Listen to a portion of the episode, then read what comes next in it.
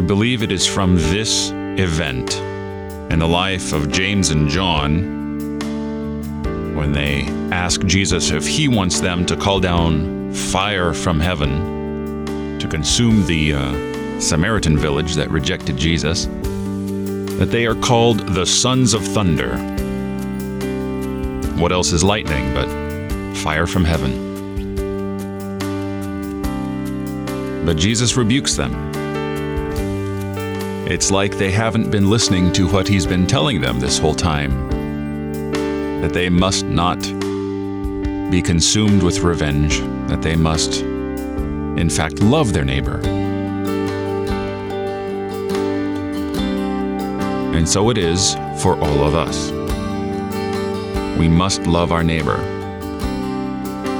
And we will always have trouble doing this while we are in this life. We will struggle against that. We will have trouble loving our neighbor because we are sinners. We put our hand to the plow and we look back. But God is faithful.